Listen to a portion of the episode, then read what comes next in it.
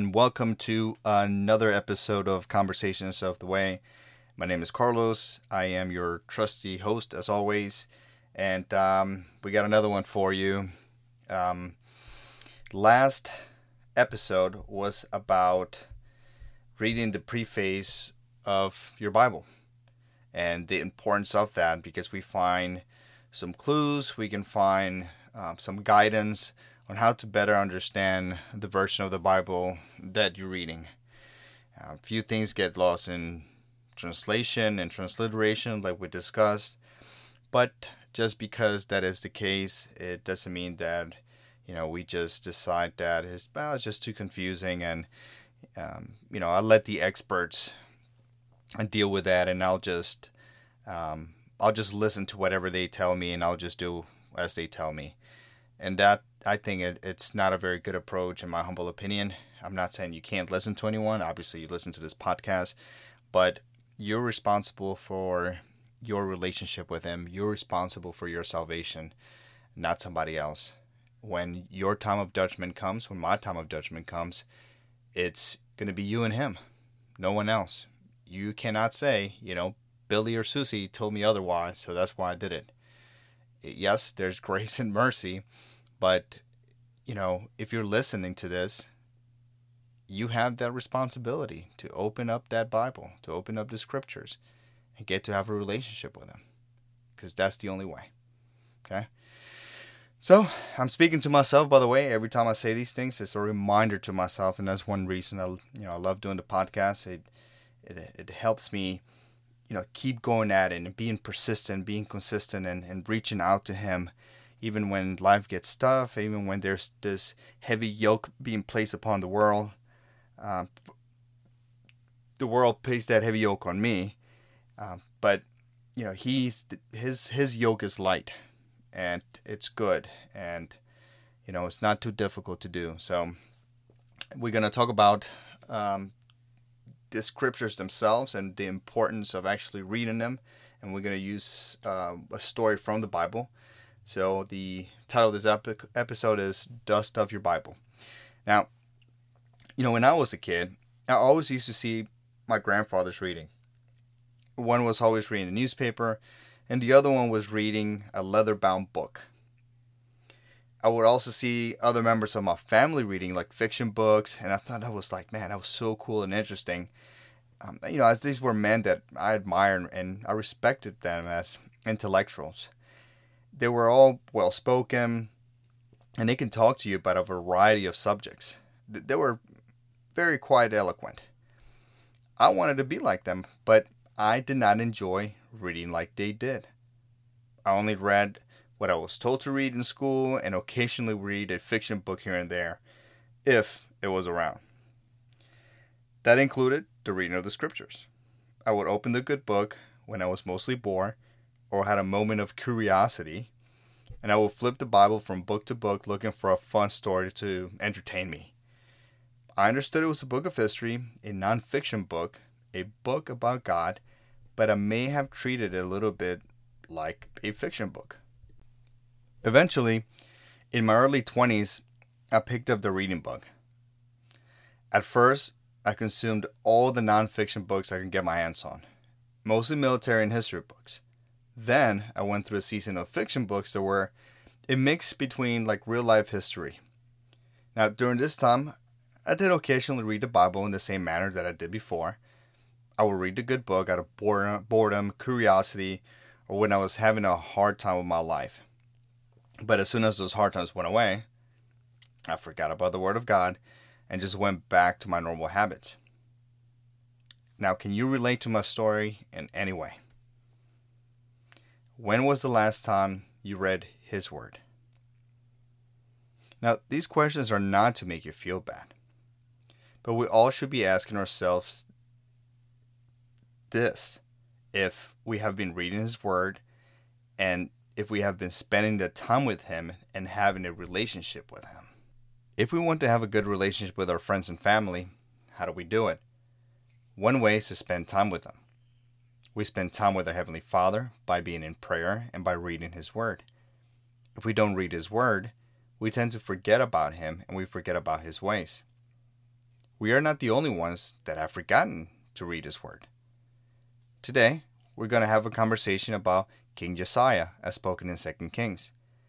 But before we go into his story, let us go refresh ourselves on what's going on with Israel before he became a king. Let's start with 1 Kings. King David passes away, and his son Solomon takes reign. Solomon then prays to God for wisdom and is greatly pleased God. With his wisdom, Solomon amounts great wealth. With his great wealth, he builds a temple. The temple gets furnished and then brings the ark to the temple. Things were going good until chapter 11 when Solomon turns away from God. And you can read for yourself why. It was not for anything small. Because Solomon turned away from God, he no longer had his protection. Adversaries came against Israel, and the kingdom is split in two. From here on out, Israel goes into what you can consider a civil war. And it only gets worse. Eventually, the northern kingdom, called Israel, goes into captivity by Assyria. The same thing happens to the southern kingdom, Judea, but unlike the southern kingdom, Judea comes back to the land. There's a lot going on between 1 Kings and 2 Kings. I highly advise you to read these books once, as just as a very dramatic story, one filled with empires and dynasties rising and falling, stories of deceit and death. I mean, the movies of today have nothing on these books but also go back and read these books with understanding of the implications when we remove God, the Word, from our lives and what happens when we decide to go back to it, to the Word. And this will lead into the man I wanted to speak about, King Josiah. Let's start in chapter 18 to get some context by understanding this man's background. I'm going to give you a short resume of Josiah's forefather going back three generations, starting with his great grandfather, King Hezekiah. King Hezekiah was 25 years old when he started to reign the kingdom of Judea. He reigned for 29 years, and according to 2 Kings chapter 18 verse 3, he did what was right in the eyes of God, according to all that David his father had done. End quote. So, what did he do that was so right? I see three things that he did in verses 4 through 6. He removed false worship from his life in the land, he trusted in God, and he kept the commandments. Because of this, it says in verse 7 that he prospered wherever he went. In 2 Chronicles, starting in chapter 29, we see that he also restored temple worship organized the priesthood, and starts keeping the feast to include the Passover given to Moses by God. He then gets into it with the king of Assyria, but eventually God will come and win the battle for his people.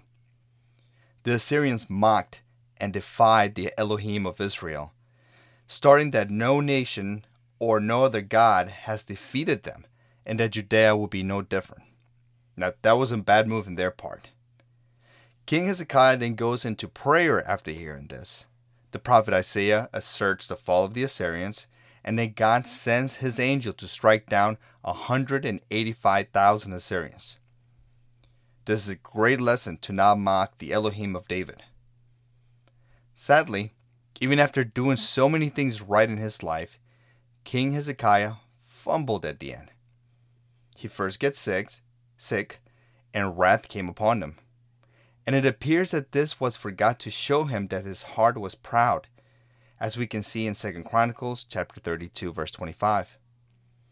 Thankfully, in the next verse we see that he humbled himself, and so did the inhabitants. Because of this, wrath did not come upon them during the rest of his reign. He made another mistake by allowing the Babylonians to come into the kingdom, and he showed them all that they had. This was a test from God as we read in 2 Chronicles chapter 32 verse 31.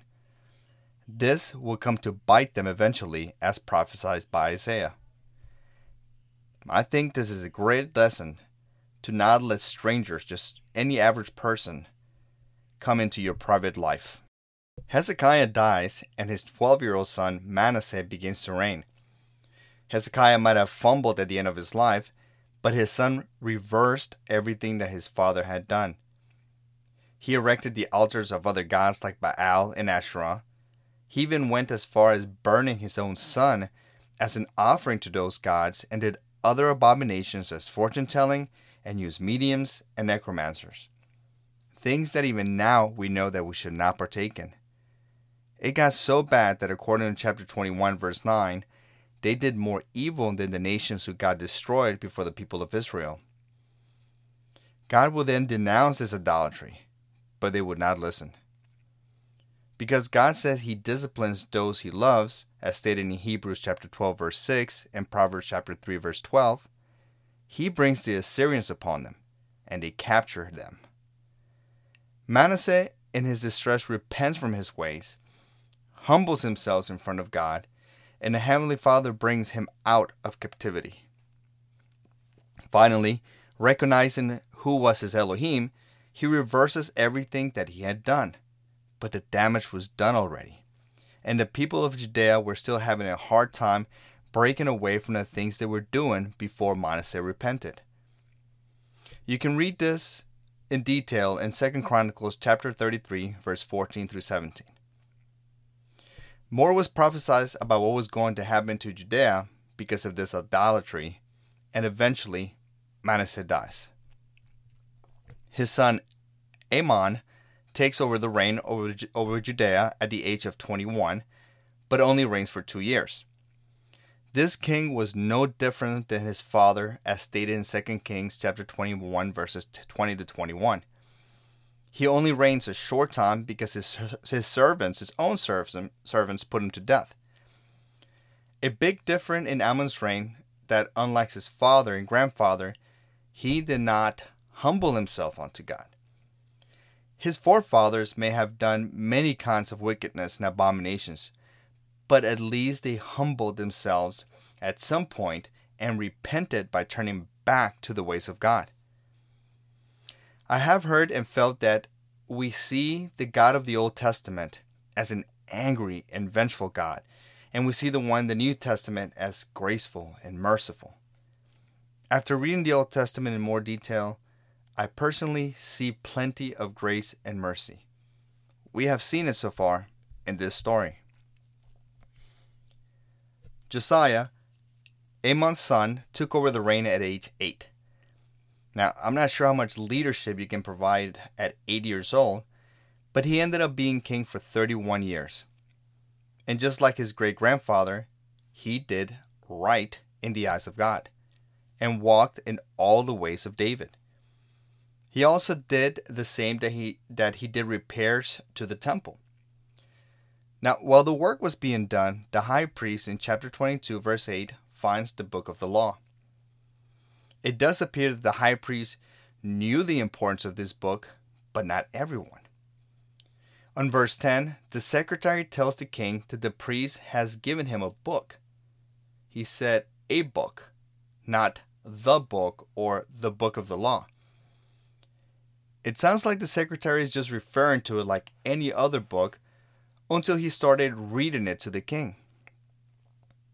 After hearing the words of the book, King Josiah asked the priests and others to inquire of God about this book, because as stated in verse 13, the king says, For great is the wrath of God that is kindled against us, because our father have not obeyed the words of this book, to do according to all that is written concerning us. End quote. Well, God did not have a good response at the beginning. God said because they had forsaken him, and made offerings to other gods, he was going to bring wrath upon Judah. Verse 18. Thankfully, because he is graceful and merciful, verse 19, God says that the king's heart was penitent, or to say, regretful and sorrowful, and because the king humbled himself before God, he, God, will bring peace upon the land, but just during King Josiah's reign. I believe that this is just as important to us. That even when we have deviated from God's ways, if we regret what we have done, if we truly repent from our wicked ways, He will bring forgiveness and peace into our lives. After this, Josiah brought all the people of Judah to listen all the words of the book.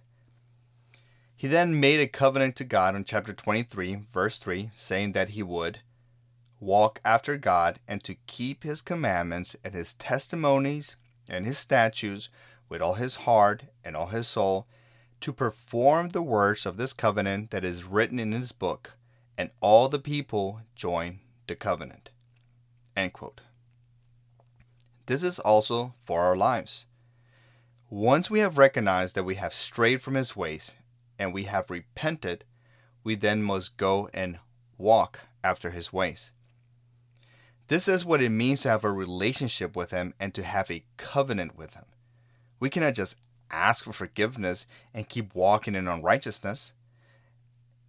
And Josiah strays away from this.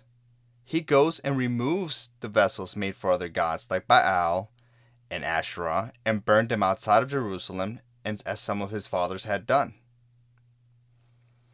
Side note It was interesting to do an interesting search of Baal and Asherah if you want to go down that path. Just horrible imagery.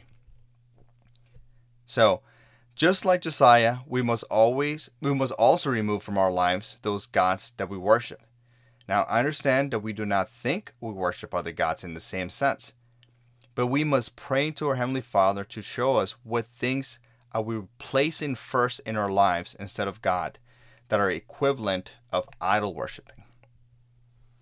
There was so much idol worshiping in Judah that King Josiah even got rid of things in, in a particular valley because people were burning and sacrificing their children to the god Molech. Now, that sounds crazy, but this is what can eventually happen if we slowly remove the Word of God from our lives. Can you think of actions now that can be considered child sacrifices even if it appears is not being done to a god? After he got rid of all the altars made for other gods, Josiah goes on to restore the Passover like his great grandfather had done as well. And there is peace in the land as God had promised. But God promised peace for Josiah and Judah as they reap the benefits of Josiah's righteousness. But God also had to keep the promise that wrath would come upon Judah because of all the wickedness caused by Manasseh, King Josiah's grandfather, as we already mentioned in chapter 22, verse 17. You can read more of this in detail in 2 Chronicles chapter 35 starting on verse 20. Final thoughts. There is so much more to unpack in this story. For the most part, I have a general idea of what I want to talk about with you guys, but sometimes God takes me on a ride. The title of this conversation was about reading our Bible, how we should not depart from it. When King Josiah heard the word and put it into practice, it changed the course of his reign. God does not change his mind. He already had stated that he would bring wrath upon Judea. But because he saw Josiah read all that was written in the book and that then he humbled himself, God put a pause into that wrath. So that is for sure a great reminder that we need to keep his word in us in a daily basis. We need to be reading it and studying it so we understand what it is to walk in his ways and not turn to wickedness. The people of Judea did not wake up one day and started sacrificing their children to other gods. It was a slow process throughout generations until one day they were in full blown idolatry. We see God through grace and mercy give them opportunity upon opportunity, but they went back to wickedness. Did you see how God's forgiveness came? The things the kings acknowledged their wickedness. Okay, that was one. Then they humbled themselves. At least three of the four we talked about. Then they repented, which is teshuvah in the Hebrew, which means to turn away from wickedness. Then they did what was right in the eyes of God. In other words, they walked in his ways and they destroyed the altars of idolatry. We must also do the same. Let's humble ourselves every day, understanding that we also deserve his wrath. But that is through his but that through his grace and mercy we're allowed to live another day. Let us hold strong to the scriptures and let us not let them collect dust in a corner of our homes and our hearts. I'll leave you with Romans chapter 10, verse 17. So faith comes from hearing, and hearing through the word of Christ. End quote. All right, guys, that's all I have for you today. I hope that these words have been embedded in your heart and in your mind, and it has motivated you and encouraged you to pick up your Bible. It doesn't have to be a whole study or complicated. You know, my advice if, you're not very well, very well versed, just start in Proverbs and read one proverb a day. So, the you know, the month usually has, you know, 30 to 31 days. If today is November the 8th, then read Proverbs 8. November the 12th, read Proverbs 12. 15 to 15th, and so on and so on. If you, you know, a little bit more well versed and, you know, you want to build up on that relationship, then my suggestion personally would be to start in Genesis 1 1. And the reason why is because you can't fully understand the whole book unless you start in chapter 1. And I've and I've talked about this before. You pick up any book. You don't start in the middle of it or 3 quarters of the way into it. You start in page 1. And this book is no different. Okay? Now, that doesn't mean that later on you can't go from book to book or verse to verse or anything like that, but if in order to truly understand it, you have to start in Genesis 1 1. All right, everyone. Go ahead and read that Bible, enjoy it, put it in your heart and your mind, and just reap the blessings of the good Father. Until next time.